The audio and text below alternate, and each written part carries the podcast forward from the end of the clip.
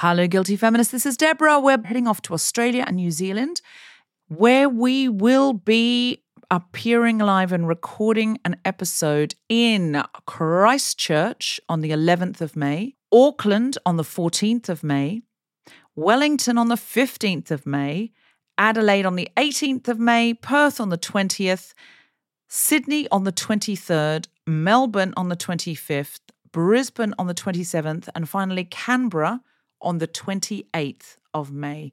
So get in and get your tickets now. They are going very fast. Please go to guiltyfeminist.com and just click on live shows for any of these events.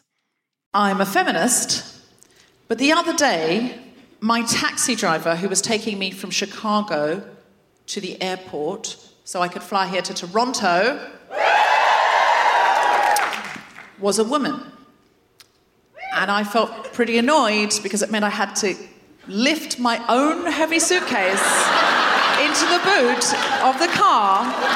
And she didn't get out, and she didn't offer to get out. And why should she? She hasn't got any better upper body strength than me.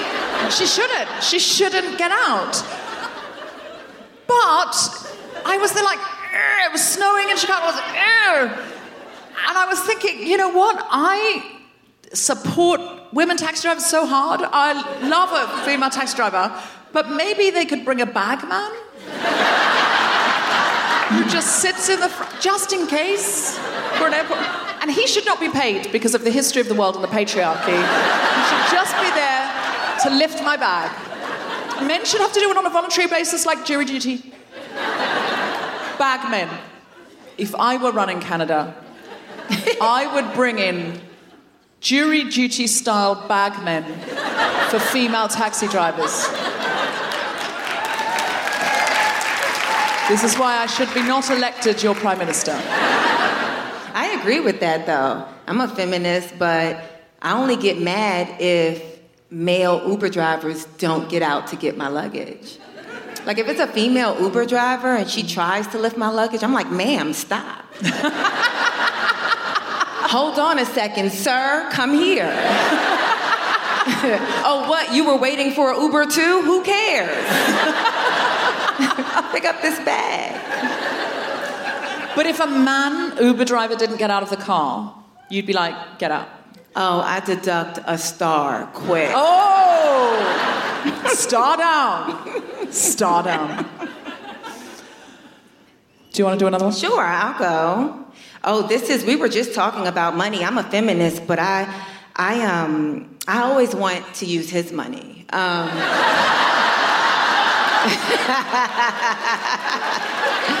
it's like my savings account is getting bigger and bigger because I I keep using his. You look so happy about that. Is it possible that's why you have such a big tax bill?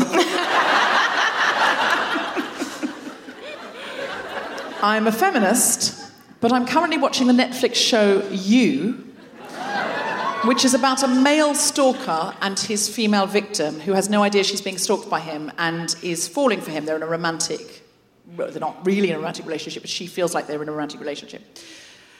And sometimes, because he is the narrator and it's from his point of view, and because of the way stories work, I catch myself briefly emotionally rooting for him to hide the evidence of the terrible things he's done from her. Because, like, she'll come into his apartment and you can see all of the evidence that, you know, he's got her old phone that he's stolen. I don't want to give too much away, but, you know, he's got, you can imagine, this is a stalker. This is not a spoiler. He's got bits and bobs, like a t shirt, things she shouldn't have. And then he, like, passionately kisses her, and then behind her back, he's trying to push t shirts under a sofa or whatever, putting a phone under a cushion. And I, of course, because I'm watching a story, I'm going, oh my God, she nearly saw that. Quickly, kick it under the sofa. And I'm like, what are you doing? What are you doing? He's a dangerous man. But it's irresponsible that it's from his point of view. Why is it from the white man's point of view? I don't understand, but also I'm really enjoying it, so don't tell me what happens. I was just about to say you're on season one. I've just started season one. Yeah. Okay. Yeah, they. I think they added a feminist to the writers' room um, Oh, did they? Is season two more feminist? for season two. I'm just saying. I don't want to spoil it. Because I'm, I mean, like, I'm not saying it's not feminist. I haven't seen enough of it yet to know. But there is that thing where you're going, oh, it's interesting. We're seeing it from his point of view. I think they've done it deliberately because normally you see it from the victim's point of view, a stalker film or something like that, a thriller. So it is interesting, but also I'm like, stop rooting for the bad man.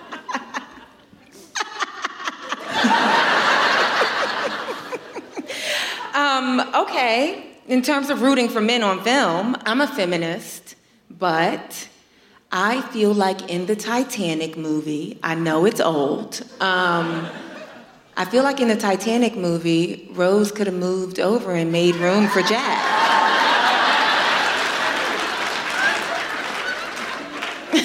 I also feel like it was a very white woman thing to do.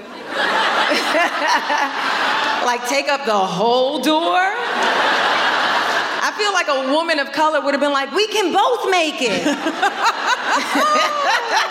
but she was like, a white woman was like, well, where would I put my petticoat?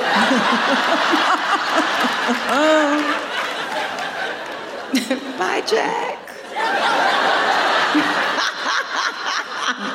you, you may have a point.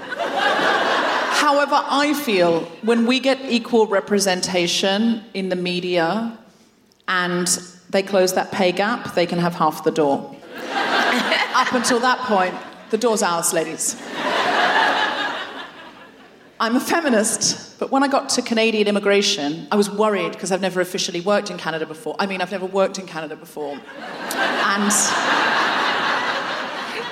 in any capacity, official or unofficial, there's anyone in from immigration. Anyway, um, there was a male immigration officer, and you know how they kind of do that thing of like, you're working here, and I'd never worked here before, and I was like, oh, yes, I'm sorry, yes. And I was like, oh my God, you know, you get that feeling that they're going to send you back, and they're going to go, this piece of paper means nothing. We don't want you here. Because uh, I'd just been in America, and where you have to say, blessed be the fruit, before you before you get to the next stage. And you say it because, you know, a girl's got to eat. So, Andrew's eye. Um, sorry, it's just an instinct now. Um, so I was like nervous, and the guy looked down at the sheet, the immigration officer, who was a man, looked down at the sheet, and then he went, Oh, you're the guilty feminist, like the podcast? I know that podcast. And he went, and I don't know many podcasts. I'm not a podcast guy, but I know the guilty feminist. And he was like, where are you performing? And I said, Danforth Music Hall. And he went, that's a great venue. And he was so nice. And I was just like, oh my God, marry me. I was like crushing on him so hard. I was like, do you want to come to the show? It's tonight. And he went, oh, I would, but I have to work tomorrow. And I was like, that's a whole different day. He's like, I have to work in the morning, so I can't go out tonight. I was like, no, I don't understand what you're saying. I was like, you come out tonight, then you go to work.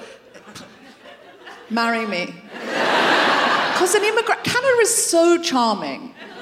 It's so polite, it's so charming that the, Im- the man at immigration knows your feminist podcast and admires it. I think it's great. I just wish he left one thing out.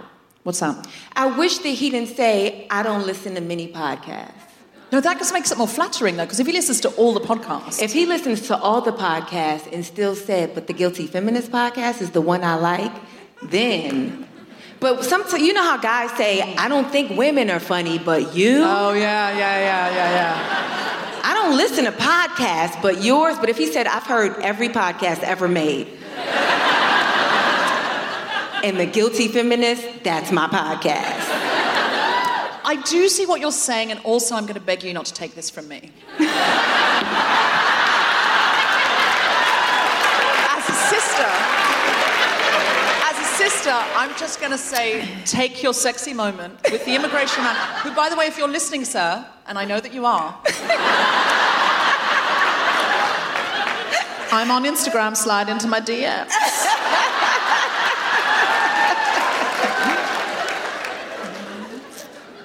I feel like I just cock blocked. and I apologize. It's. Uh, do you, have you got another one? I forgot another one. Yeah, I'm loving it. I'm a feminist, but I think boyfriend fit jeans are more superior than any other fit jeans ever.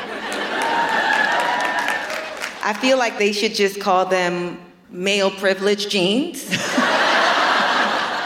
and I want every single pair. Um, Live from the Danforth Music Hall in Toronto, the Spontaneity Shop presents The Girls Guilty Feminist with me, Deborah Frances White, guest co-host Zainab Johnson, and very special guest, Farzana Doctor, talking about Mad as Hell. This is The Guilty Feminist, the podcast in which we explore our noble goals as 21st century feminists and the hypocrisies and insecurities which undermine them. I'm Deborah Frances White. With me is Zainab Johnson, and we're talking about being mad as hell.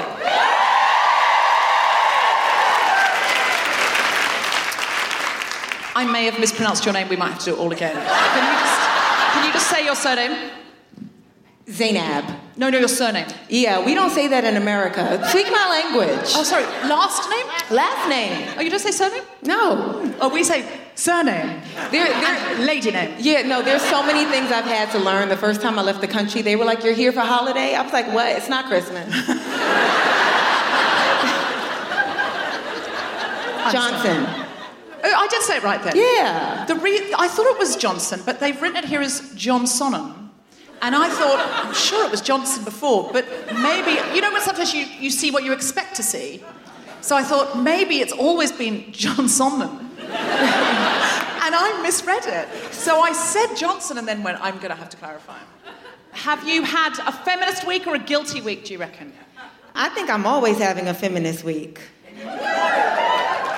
I love that Yeah, I answer. take no shit. Take no shit, take no prisoners. Absolutely. I'm loving it. Thank you so much for coming to do this. Uh, can you tell us a little bit about your upcoming show, Upload? Uh, sure. It is um, created by Greg Daniels, who created The American Office. Um, you guys didn't care about that. Um, Did he do anything on the do. Canadian office? or, in fact, breakfast television? They're very big fans, the whole lot of them. It's, it's what they do. They, people who aren't home at breakfast, they record it, they watch it at dinner time. Big fans. Uh, no, but we actually taped it in Vancouver. So, hey, Canada. You're taping in Vancouver? We taped it in Vancouver for three and a half months. Your tax incentives are so excellent. Is that Justin Trudeau or does that predate him? Predates him. Hmm, okay. Much, mu- much like blackface. Ooh. I'm just saying. You know what a big fan I was. I was always crushing on him on this show. I definitely would have mentioned him. I would have done an I'm a Feminist butt about him on breakfast television, but no. I never thought he was that fine, to be honest with you. I'm like, that's just a regular white guy. But yeah, I hear that. Regular white guy, but very handsome world leader. If you get all the world leaders together, they're not normally hot. It's not a calendar. I think most times, with like very few exceptions, when you add world leader to the title, it makes them unattractive immediately. I know what you mean because they've got to be megalomaniacs. Yeah. Do you know what? A psychiatrist once told me there were two psychiatrists chatting. It sounds like a joke, but it's real.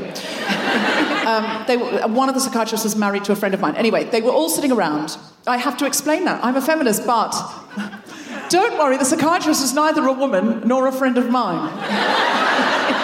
I, we were sitting around giddily as wives, and uh, we overheard their conversation. We were talking about world leaders, and they said, "Oh, well, our world leader at the time, Gordon Brown." They said, "Oh yeah, well, he's a sociopath," and I said. What? How do you? He, they said, "Oh, all world leaders are sociopaths. They kind of have to be." And they said, "We're not saying he's like a man who sits in a van at the front of your house. We're saying that in order to lead a country, you need to think your opinion is vastly superior to other people's and not be affected when they make this face. Mm. because you're going to see a lot of this face. Mm, are you sure? Are you sure? And most people are too affected by that face to be a world leader. So you have to be a sociopath to be a president or a prime minister. And I was like, my God, that's so fascinating. Yeah, also, he probably had somebody chopped up in his car. Are you saying that Justin Trudeau has a body? Because I have only just got my working visa here. I, I do not want it to be revoked. All I'm saying, Jacinda Ardern discuss. I don't think she's a sociopath. I think she's a regular, compassionate person. I would not disagree with that. I think she's the one. Yeah, I'm fine with that. It's possible she's the Messiah. She's come to save us. It's probably too much pressure. It's too much pressure. Either she's the Messiah or the baby she gave birth to while in power is the Messiah. Because that happened very quickly. I think it was immaculate. let's be honest. Which couple where you, you know, where you've both got jobs has time to have sex, much less running a country? If you were running New Zealand, how many sex nights a year would you get? All I'm saying, immaculate conception. That baby is the Messiah. It's only a theory. You're looking at me like, who got me into this podcast? I'm calling my manager. I do not really think that's Zainab. No, I don't. I'm happy to be here. I just don't like to. No, I'm happy to be here. I just stay off immaculate conception topics. Just that's that. Is Just that, everything Sorry, else. that was on your rider. I've just seen it. No mention of the Immaculate Conception. I've, I've blown it already. I've blown it already. What are you mad as hell about at the moment? Is there anything that's really bugging you? You know what's really bugging me actually? I think it's because, you know, we've started a new year and like you got to get your taxes ready. I don't know how it is here, but I feel like the two things that matter as an adult are the very two things that they don't teach you in school. Mm-hmm. Like they don't teach you about politics and they don't teach you about taxes. And those are like the only two things you need That's so true. as an adult. Yeah. I've seen so many of my friends online going, I've come to a cafe to do my taxes and I've just drunk coffee and cried. yeah, you're right. They don't teach taxes, like they teach calculus. Yeah. Taxes should be first. Yeah. Because very few specialists use calculus, but we all use taxes. Exactly. My accountant explained it to me 17 times, and I was like, I just don't get it. yeah, I hear that. I don't want to pay that much money. well, I actually am happy to pay tax if it's spent on not an Iranian war. Do you know what I mean? Like, Yeah. uh, that's my thing. Please, come and take away half my earnings in a wheelbarrow if you're going to spend it on schools and hospitals and public services and redistribute some of my wealth to people who have no other way of getting it. But at the moment, I live in the United Kingdom and that is run by Boris Johnson. Appropriate pantomime response. And we're spending that money on leaving the European Union for no reason. And basically, every penny of tax I pay until I die now will be paying off an exit fee. You know, when you get an exit fee from your bank for leaving? It's like that, but it will be till the end of time. Wait, you get an exit fee for leaving a bank? I don't want to break this to you now. You're already too upset about the taxes.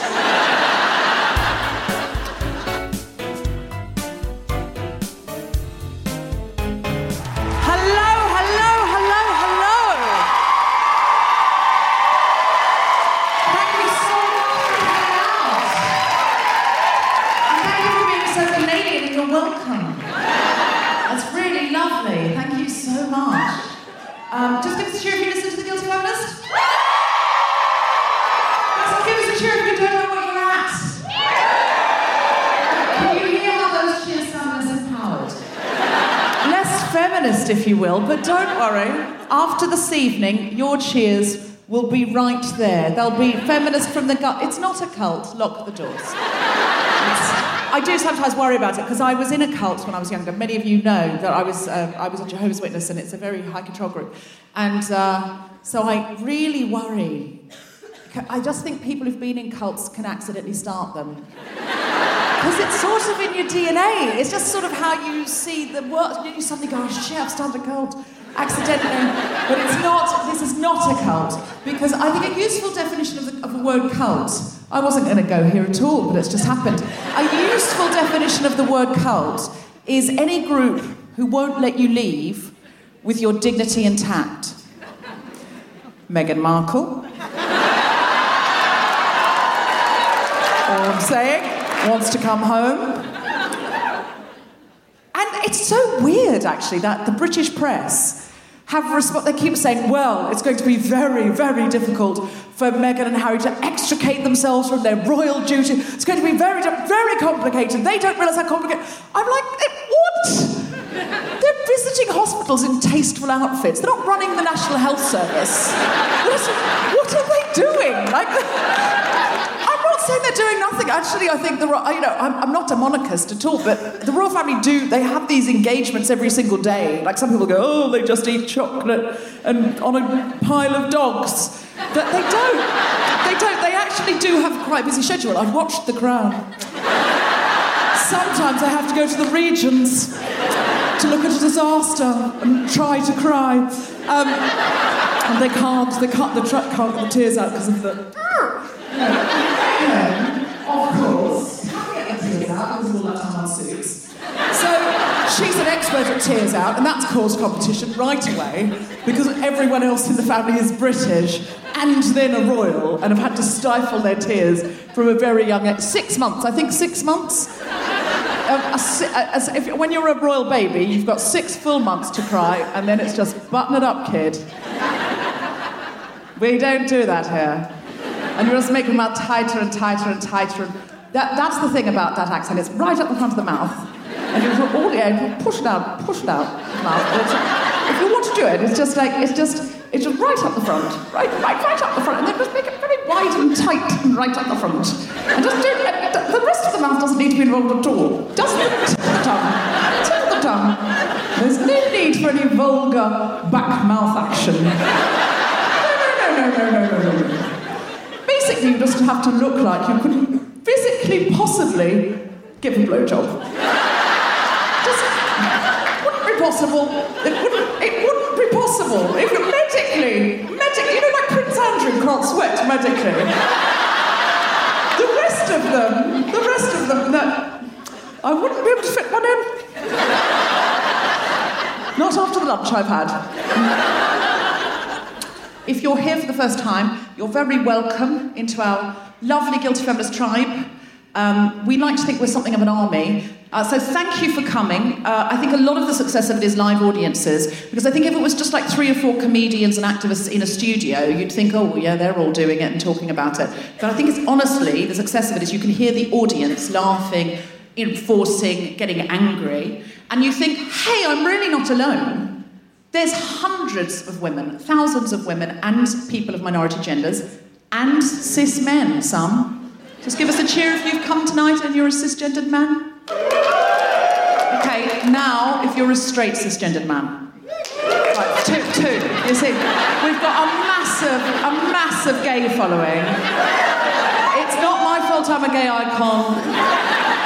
It's just what happens if you're a mouthy woman with a microphone and a taste for red shoes. I'm not wearing them tonight, but I am metaphorically. I've got a red shoe energy, whether I wear them or not. It's just what happens. But if you are a straight cisgendered man, welcome.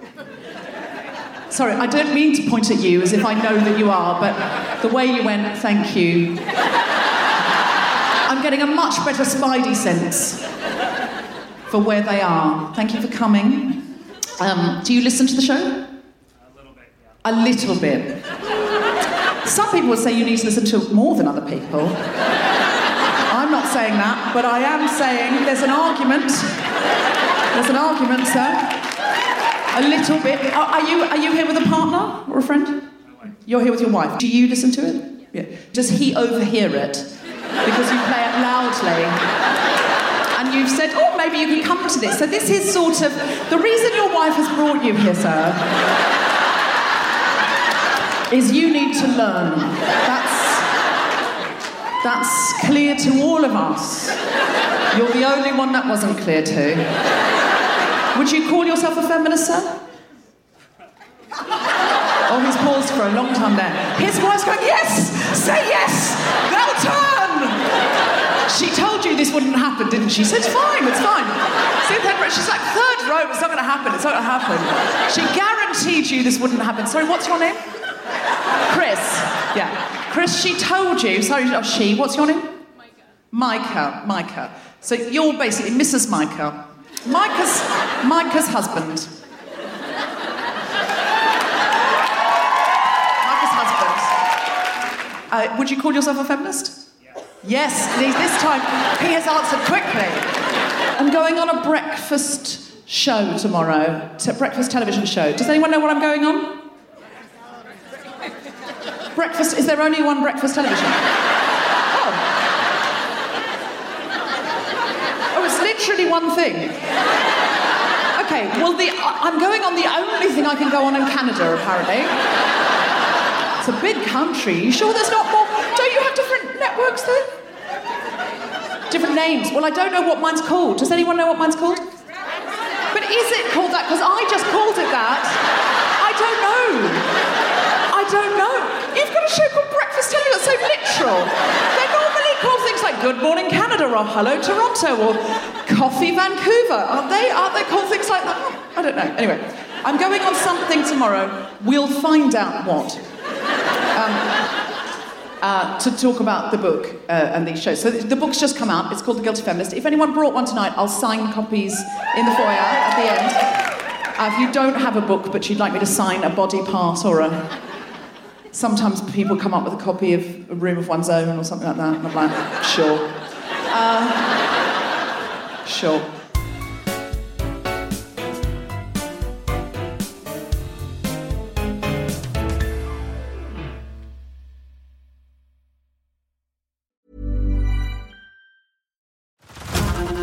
To Hulu this March, where our new shows and movies will keep you streaming all month long. Catch the acclaimed movie All of Us Strangers, starring Paul Mescal and Andrew Scott. Stream the new Hulu original limited series We Were the Lucky Ones with Joey King and Logan Lerman. And don't forget about Grey's Anatomy. Every Grey's episode ever is now streaming on Hulu. So, what are you waiting for? Go stream something new on Hulu. Say hello to a new era of mental health care. Cerebral is here to help you achieve your mental wellness goals with professional therapy and medication management support. 100% online. You'll experience the all new Cerebral Way, an innovative approach to mental wellness designed around you. You'll get a personalized treatment plan from a therapist, prescriber, or both in a safe and judgment free space. Your cerebral therapist or prescriber will outline a customized plan with clear milestones along the way so you can get to feeling your best. With Cerebral, you're not alone in your mental health journey. We're here to empower you to live a fulfilling life. So take that first step towards a brighter future and sign up today at cerebral.com slash podcast and use code ACAST to get 15% off your first month. Offer only valid on monthly plans. Other exclusions may apply. Offer ends July 31st, 2024. See site for details. To hear some stand-up comedy? then put your hands together and make incredible Toronto woohooing noises for the wonderful Zainab Johnson! Hey, Toronto! this is actually my first time in Toronto. Um, thank you. Thank you for having me. I'm born and raised in New York, and I hear that um, the Toronto is the New York of Canada. So, yeah, you guys are ambitious. Um, it was a trick. I'm sorry. My first time here, it was my first time getting um, a nuclear alert on my phone.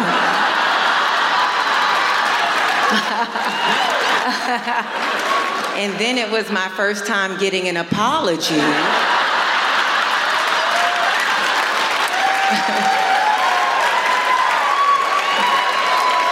For that nuclear alert. You know what's so crazy about it is the alerts both were sent so early in the morning. I didn't wake up until about two o'clock this afternoon because my phone is always on silent. So when I woke up, I was like, oh my God, I could die? Oh no, I can't die. then I realized you'd already be dead. Because you were late. I'm happy to be here. It is cold. It is. It is very cold. I'm happy I got my braids in my hair. This is a yeah. I'm happy you guys are on board with this. This is something doesn't seem like white people understand. All the years and all the black women. You guys are still like, but how? I've gone through like so many different hairstyles. Like I remember I had a shaved head like completely shaved, and I loved it. But what I didn't know was that like women who saw me, they put so much pressure on me. Like me just having a shaved head, they were like, yeah, you put the female revolution on your back. Like they would come up to me so inspired, like, wow, you must feel so free, so spiritually lifted. I was like, it was Tuesday and I didn't feel like doing my hair. so I shaved it off. This one woman, she didn't stop. She was like, but you must feel so empowered. I was like, or lazy. Choose one. Then I had an afro.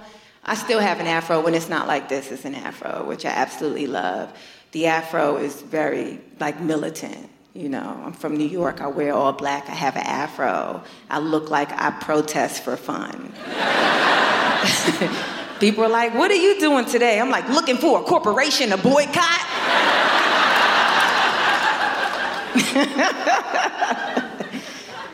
Afro is like, you know, so strong. Like just the image of it, when you think about like a black woman with an afro, you think of Angela Davis, you think of like powerful women.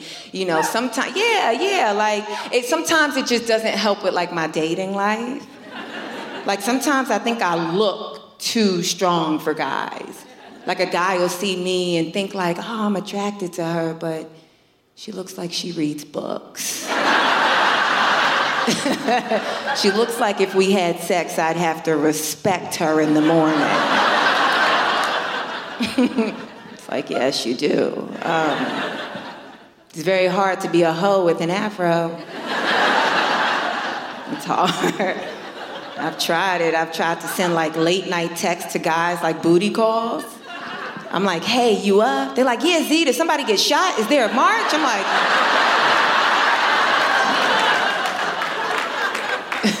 I'm like, no, I'm just trying to fuck. They're like, fuck up the man, right? I'm like, okay, let's let's go march. I actually, I remember when I had a shaved head, I dated a barber. Um, I don't know if I had a shaved head and date. Well, I don't know what came first, but it happened. And of course, I didn't pay for him to cut my hair.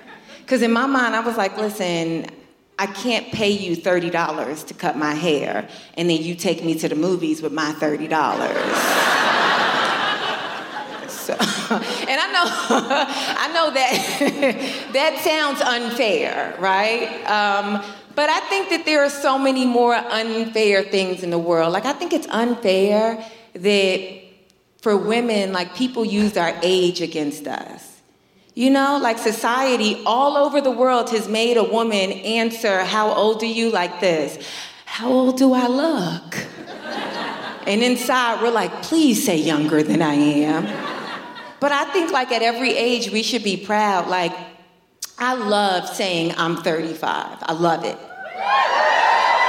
Especially because like human trafficking is so high right now. They are taking these young girls and it's scary. But I'm 35. I've never felt more safe. When a white van pulls up next to my car, I'm like, I'm 35. And the kidnapper's like, oh, ma'am, I'm so sorry. Go right ahead. I'm like, that's a polite criminal. I ran that joke past somebody. I'm happy y'all laughed because she was like, I get it, but don't tell it. clearly I don't listen. Uh, I'm hard headed. That's what my mom would say. I feel like my mom is like the ultimate feminist. Um, my mom had 13 kids. Yeah, like, you know, I should say, I need to stop saying my mom. My parents have 13 kids. but it's like my mom did all the work, so she should get the credit. Um, I personally feel like 13 is too much. I'm the fifth kid, and I feel like she could have stopped at four. Um, I'm like, mm, I'm like, Ma, you didn't have any friends. I feel like a good girlfriend would have been like, girl, you doing too much. a lot of kids, that's a lot. 13? That's too many. We grew up in New York. We grew up Muslim. Any Muslims? Yeah. yeah that's all like them. Um,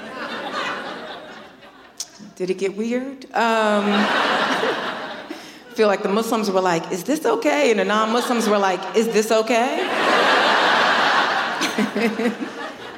it's okay.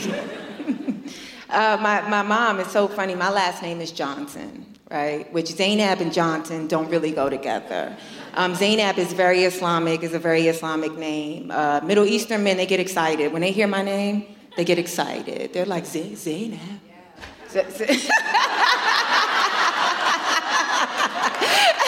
Because it catches them off guard. They're like, yeah, that's a black woman. And then they hear Zainab. They're like, Zainab, Zainab. That is my mother's name. it's an esteemed name. Johnson doesn't go with Zainab, but it saves me like when I'm going through like TSA, airport security. Thank God for the Johnson, because they look at the Zainab, they're like, should we stop her? Johnson? Oh, she's probably just going to Atlanta. Which I probably am. so here's the thing so it's 13 of us. Half of us are named Johnson, but the other half are Abdul Rahim, which is a Muslim last name, right? So here's what happened. My parents converted, right? Before we were ever born. But like halfway into the kids, my parents were like, let's legally change our names. So they go to City Hall in New York and they go and say, hey, we're Muslim. We want to change our kids' names. And the lady behind the desk was like, that's wonderful. It's going to cost a trillion dollars. How Muslim are you? and my parents were like, we'll just start new with the rest of the kids. Now it's like a feud between the siblings. Like whenever my little sister does something, we're like, I don't know, she's an Abdul Rahim. Like, I don't know oh, what's going on in their brains. I was in second grade when my mom had the 10th kid.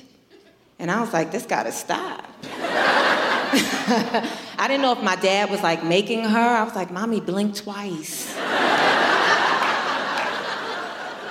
we'll get you out of here. But no, my mom wanted 20. I feel like you just said a prayer for her vagina. You went, oh.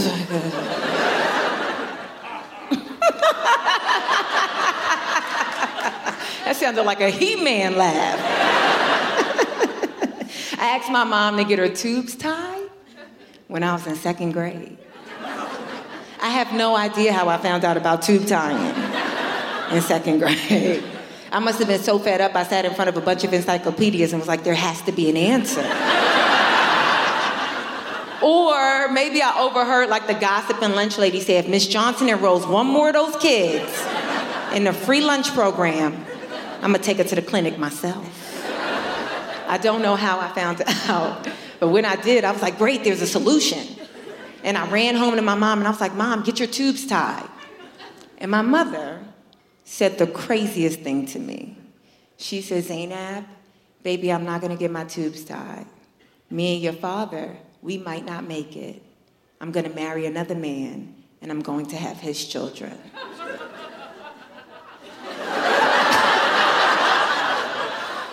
I was like, this chick is confident. I was like, I don't, I don't, I'm gonna have to break the news to my mom. That's not how dating works. There are no eligible bachelors out there looking for a divorcee with 10 dependents. It's like, I'm so sorry, you gotta stay with daddy. you have to stay. I am Muslim, which I like. Um, I didn't like it as a kid. It didn't make sense to me. Um, I was in school with a bunch of non Muslim kids, and it just, I don't know. I, I remember going home to my mom one year and saying, Mom, something happens, they put up a tree, and then people get gifts. And then, like a couple of months later, something happens with a rabbit and some eggs, and they get more gifts. I was like, You make us not eat for 30 days. and then we get one gift. I'm just, I just want to know who chose this. like, where's religion, human resources? Who can I talk to to change this? Now, as an adult, though, I really, I, I really love it. Um, I love fasting during Ramadan. I'm very strict. It makes my skin look amazing. like, yeah, like, you know, the five pillars, but I mean the skin. I want to hear God, but I want to glow. Um, this one woman, she stopped me during Ramadan one year. She was like, I am so sorry. What do you use on your skin? And I was like, God. you should try it. Actually, um, I went to court a little while ago. I had to testify for my brother. Um, and when I took the stand, the bailiff said to me, he said, Miss Johnson, out of respect for your religious beliefs, you don't have to swear on the Bible. You can affirm on another book. And I had no idea that they did that. All the episodes of Law and Order I watched, I never saw that episode. I was like, thank you so much. I was like, that's so considerate. Thank you so much. I was like, but you could bring out any book you want. I don't plan on telling the truth anyway. thank you. I was like, I'm sorry, that's not why I came here.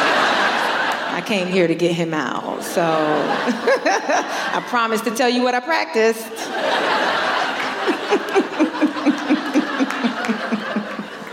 Matter of fact, um, since I'm going to be lying, go ahead, bring out the Bible. Um,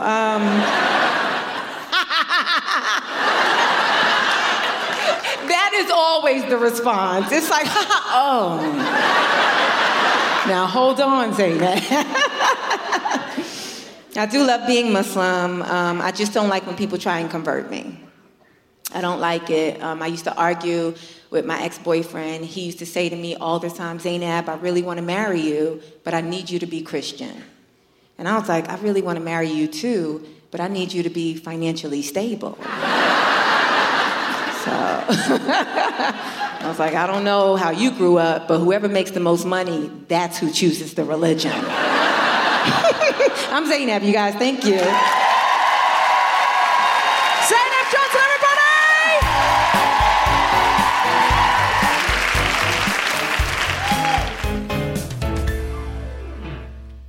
Just a quick break in the podcast to say that we have Patreon now. Because we used to be able to sell tickets to live events, we never asked the audience for help before. But now, in order to keep making the podcast, we need your help. If you join our Patreon from as little as £2.50 a month, you'll get some extra content and goodies and our everlasting appreciation. If you'd like to support us, go to patreon.com forward slash guilty feminist. Every day at 6 pm British summertime, I do the new normal on Instagram live at The Guilty Feminist with some incredible guests. And you can see the ones we've already done on Instagram television or YouTube. If you'd like me to make a video for you or for one of your friends for their birthday or a pep talk or anniversary, anything like that, please go to the Cameo app and find me. All of the proceeds go to Choose Love Help Refugees. And so far, we've made about three grand for them. So we're very excited. Please keep it coming. And now, back to the podcast.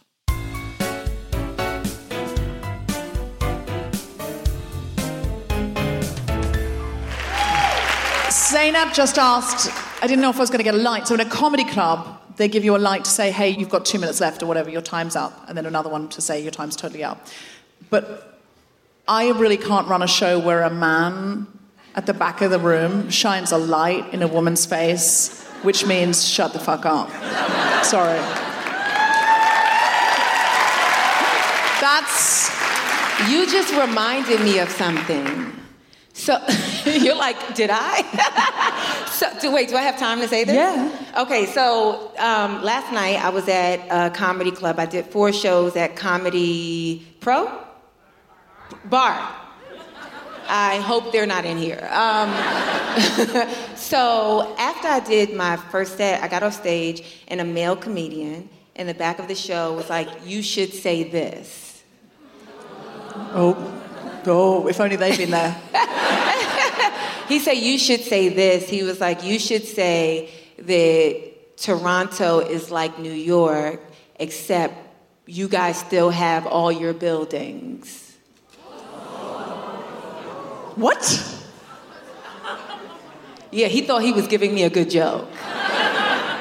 And so my reaction, you know how you lean in, and I did exactly what you did. I, w- I just gave him silence. I was like, okay. So then the next show, I go up on stage and I tell the story and I tell the joke that he said. And the audience responded the same way.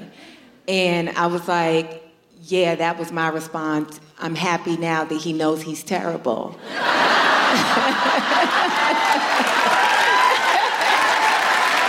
Wow. Awesome. But then the nerve of him, you know, that would be enough to make any man go home and reevaluate his life, right? He comes to me after the second show. Oh, I know where this is going, I think. Tell me. He says, Oh. he says, that was so funny when you talked about me. Oh, no, it's much more arrogant than what I thought. I thought he was going to say, I don't think you landed it right. It's the way you delivered it. What he said was, it was even better than the crass joke that I arrogantly gave you. You were talking about me, that's all I heard. People heard me, and then they made a ha ha noise. I'm somehow funny. Wow. Wow, wow, wow, wow, wow. I wish I knew his name so we could really tear him apart. I kind of love that you don't care what his name is. Like, I don't know if he even had a name. Yeah, he didn't. It's. Was that chain of comedy clubs called the Comedy Bar? Yeah. That's like breakfast television. It's just like, ha- is that how you name things here? It's like, that's what it is. It's comedy in a, At a bar. bar. What should we call it? The Giggle Factory? the Laugh House? I, don't, I just don't think it needs that kind of embellishment. Let's call it the Comedy Bar. We'll advertise it on breakfast television. Do you have any more things like that that we should know about? It's like a.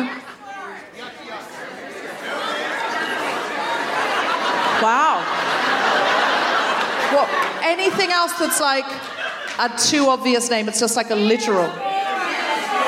Theatre sports? Beer store. Beer, school. store.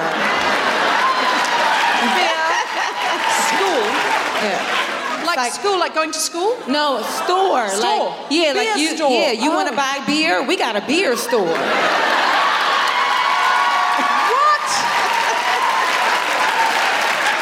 Is that a bar? or Is it literally a store for beer? Wow. Wow. Canada. Canada. You got to get a little bit more poetical. It's too literal. I like the simplicity of names, you know?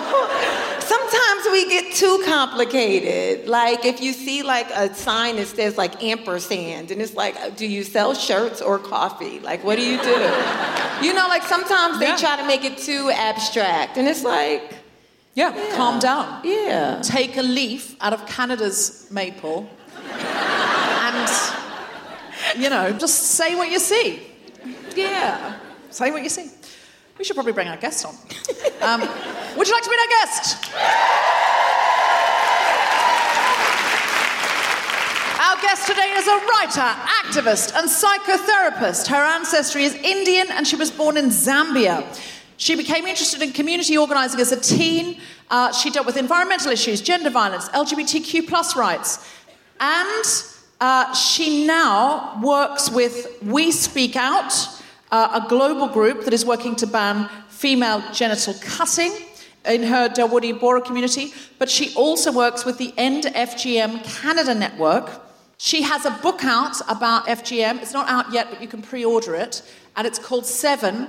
Please put your hands together and make incredible woohooing noises for Farzana Doctor.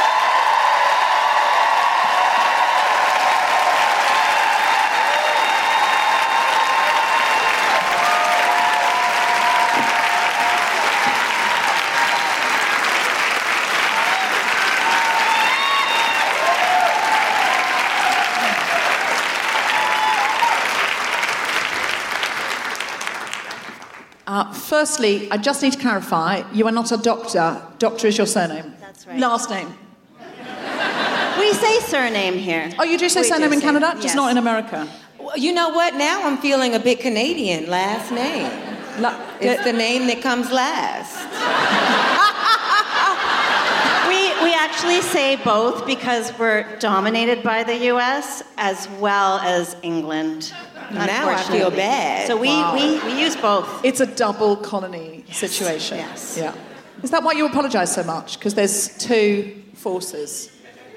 I think probably. I don't know. Why do we apologize so much? But we know, do. Somebody told me that. Somebody told me Canadians apologise too much. And I was like, more than the Brits? Surely not.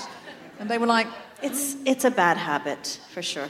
I think it helps with your feminism to minimize it. But what I will say is sometimes people say, you should never apologize. You should not apologize. As a woman, you shouldn't apologize. Like, if you've poured hot coffee into somebody's lap, you absolutely should.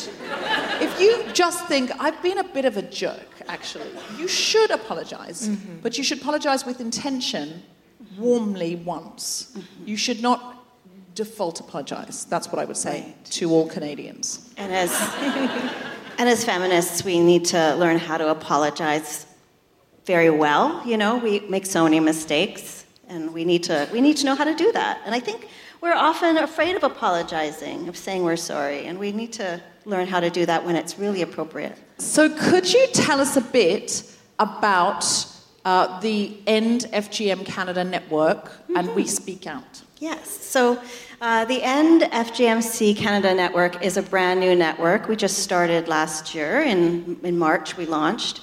And it's a group that formed because there really needs to be kind of a coordination of the very few End FGM efforts that do exist in Canada. Canada has been pretty silent on this issue. Very different from other countries. Like the UK is pretty great in all of the various initiatives it has in terms of like training doctors and social workers and teachers about this issue and doing lots of prevention work. Anyway, so in Canada we don't have much of that, and so that's uh, been formed. And we're looking for members, and we also want people to follow us on Twitter at uh, Canada FGM. So that's the network. And then We Speak Out is one of the members of the network. And We Speak Out is very close to my heart because I joined this organization in 2015. And in 2015 was a time in India when Bohra feminists, I'm from a community called Dawoodi Bohras, which most people don't know anything about. Very small, insular, cult like, I'm not allowed to say that, but I'm going to, cult like community. Cult-like, yeah. There's an orthodoxy that is quite cult like. Feminists from this community were speaking out about a form of FGM that our community unfortunately practices. And I got involved, and I'm so proud to be uh, part of that group. I'm a survivor of that form of female genital cutting. And it was so important to meet other feminists who could talk about this issue, to make sense of all of these issues. And it eventually inspired the novel, Seven. And can you tell us a little bit about Seven? Yeah, so um, Seven is about this 40 year old woman who goes to India on a marriage saving trip with her husband. And there's a, whole marriage saving trip. So Yes. it's like what the marriage is rocky. It's a bit rocky, sex is quite lukewarm. Uh, there's been some infidelity on her part. And they I'm, go. I'm, I'm loving this book so far. How much do you go into the infidelity on her part? I'm gonna, you know, I'm gonna rewrite it for you and put more in. Excellent. So I'm going to get a different edition Yes. that's just off your laptop. Special one for with you. A little bit of. The first chapter's more like Fifty Shades of Grey. That's right. That's right. And so um, she goes to India thinking that she's going to be doing research about her great great grandfather, but she ends up uncovering bigger, deeper family secrets. So she's she's of Indian descent. Yes. Right. So that she goes to India at the time when all of this stuff is exploding in the community around FGC, and she has a cousin who's on one side of the debate and another cousin who's on the other. In our community, we have people on both sides of the debate. There are actually activists who are like um, fighting for their right to continue FGC. So I have her having cousins on both sides, and she has to figure out her position. Yeah. So Leyla Hussein, who's been on the show, she always says she won't debate it. She's a victim of FGM as well, and she always says she won't debate it with anyone because in Britain now, I don't know, is this the same in America and Canada that on breakfast television um, or any television show they say, well, we've got to have somebody on for balance. And she says, well, you wouldn't have a paedophile on for balance, and it's violence. So I won't debate anybody who advocates violence against children. I will debate or discuss with family members, with individuals who um, want to have a conversation, but most of the time, the people who are on the other side are just like internet trolls. I think, too, historically, there was this kind of cultural relativism thing that was going around, especially in feminist circles, and people were very afraid that, especially white women, were really afraid that if they spoke about this issue, they would be seen as racist. But I think what we really need to understand, the thing that I really want feminists to understand, is that FGC, FGM is like, it's not this weird thing that like weird people do. It's part of a continuum of sexual violence. It's a way of controlling women's and girls' and non binary sexuality and bodies. And it's not And that different. bodies as well. yes, yeah, and it's not that different from, you know, rape culture Mm-hmm. or femicide, right? It's just part of the same continuum of garbage. So we need to fight it.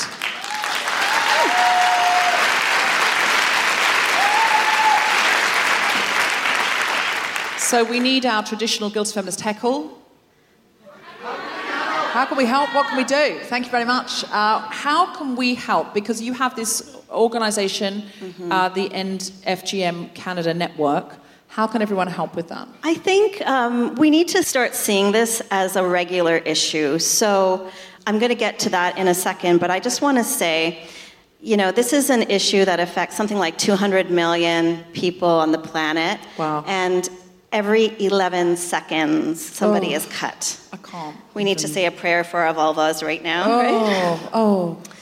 So it's so commonplace that it's probably affecting like someone in your school, someone at your job, someone in your neighborhood. So first of all, you need to see it like that. And then you need to question why the hell do we not have a national action plan in mm-hmm. Canada to deal with this? And then once you question that, then you'll want to join our organization and get involved in some of our activities.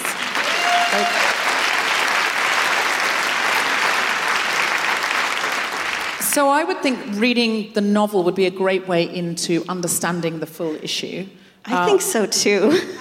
I mean, I'm sure both you and your publisher agree. Now, we can pre-order the book if we go to bit.ly forward slash order seven. And I think what you said about white people going, I can't talk about that, it's racist. You know, like it's uh, anything that feels cultural. But Leyla Hussein, who comes on the show a lot, she always says, it's not cultural, it's violent. yes. You wouldn't, if you heard your neighbor being beaten up, you wouldn't go, well, it's cultural. Exactly. Like, you know, you would just say someone's being violent to somebody.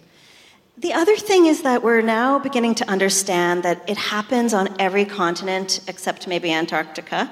There was this beautiful uh, survivor named Renee Bergstrom, uh, who's a white Christian American who started speaking out a few years ago.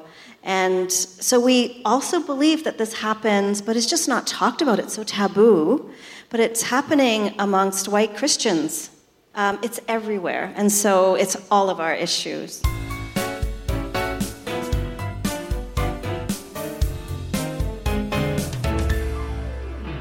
Do you have anything to plug that you would like us to follow, look at, watch, listen to, read, think about?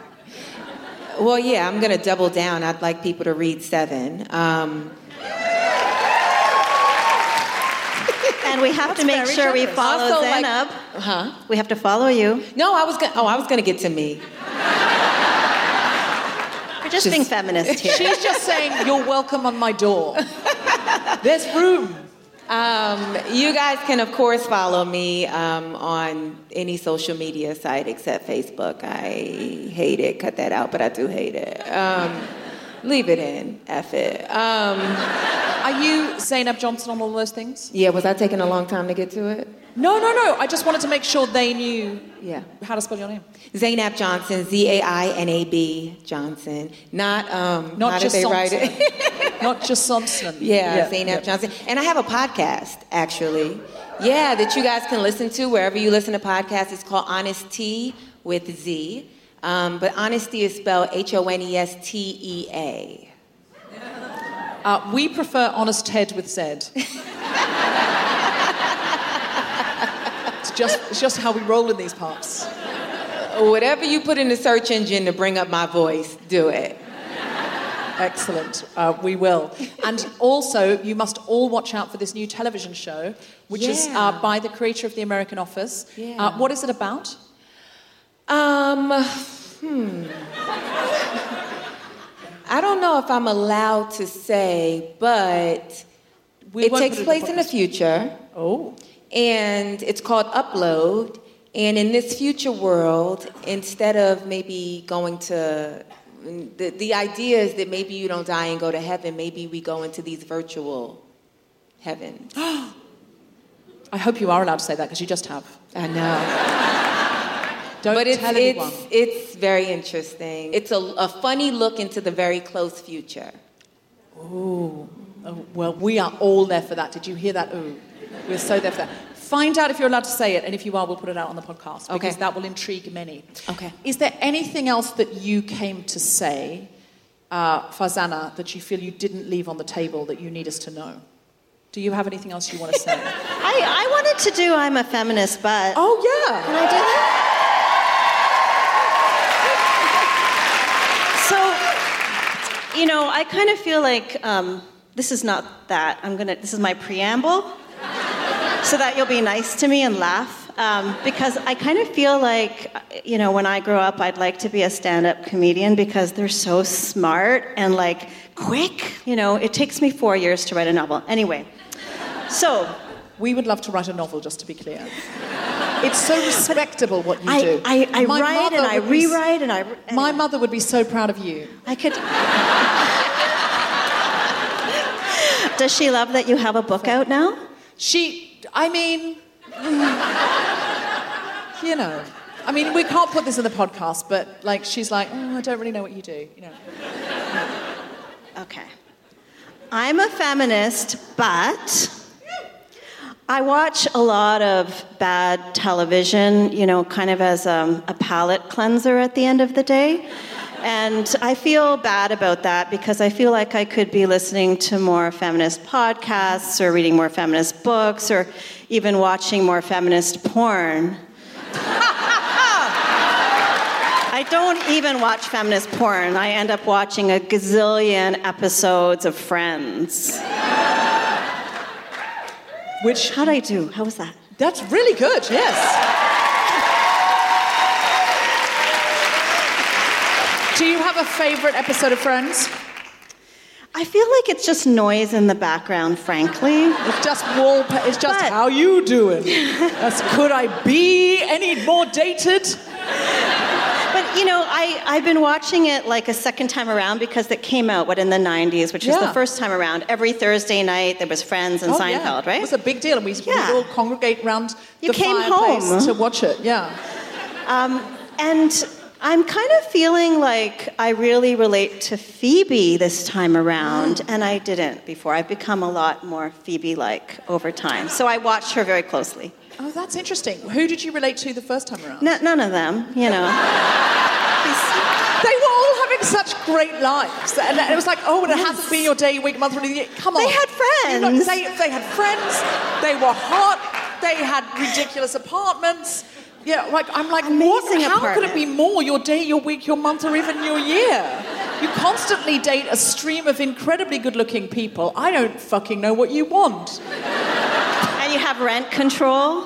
I mean, it's been your day. You're all white. It's been your day, your week, your month, and your year, babe. You're all white. You're all straight. Come on. I mean, if it had gone on much longer, one of them would have come out. Yes. Actually, they did a lot of hinting that Phoebe was kinky. Did anybody else notice that? There's so many references to Phoebe and spanking. If you watch it, like I would like to someone to make a montage of them all. She's a kinkster. Did you have a favorite friend? Uh, yeah, it was Khadijah on Living Single.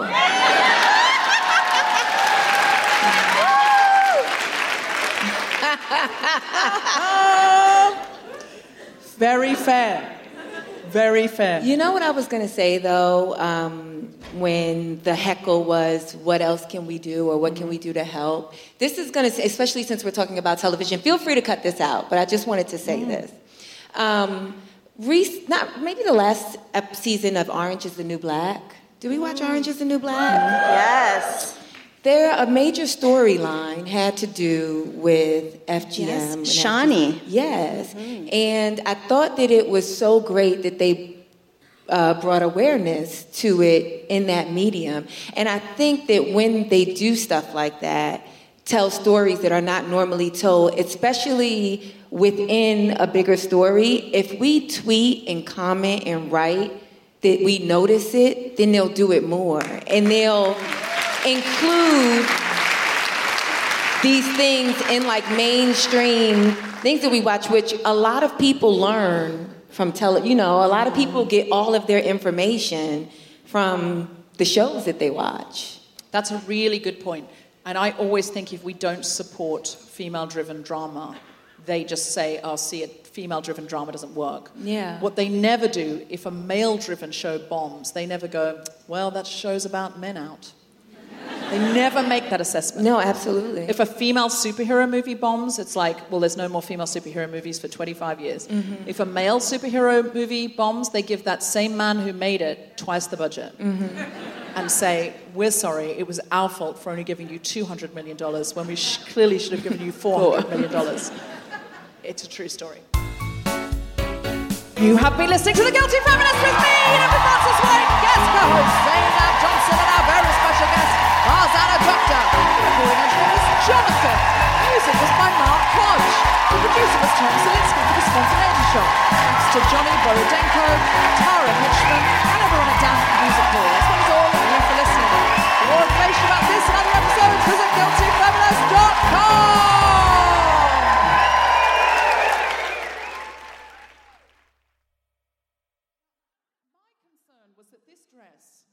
and I did, I ran, I ran this past Zainab backstage. I was worried this dress was a bit handmaid's wife. Do you know what I mean? Did anyone think that? Did anyone be like, hmm, we didn't think she'd be so handmaid's wife? no. Okay, fine. You want to know what my response was? I was like, I've never seen an episode. That, which wasn't helpful because she can't, she doesn't know. But then I took pictures. I was like, you look amazing, and doesn't she? Thank you. It's new. You're the first people to see it. So, um, also don't buy anything. It's bad for the environment. Uh, so, look at the water jug. There's no bottles here. Now, uh, yes.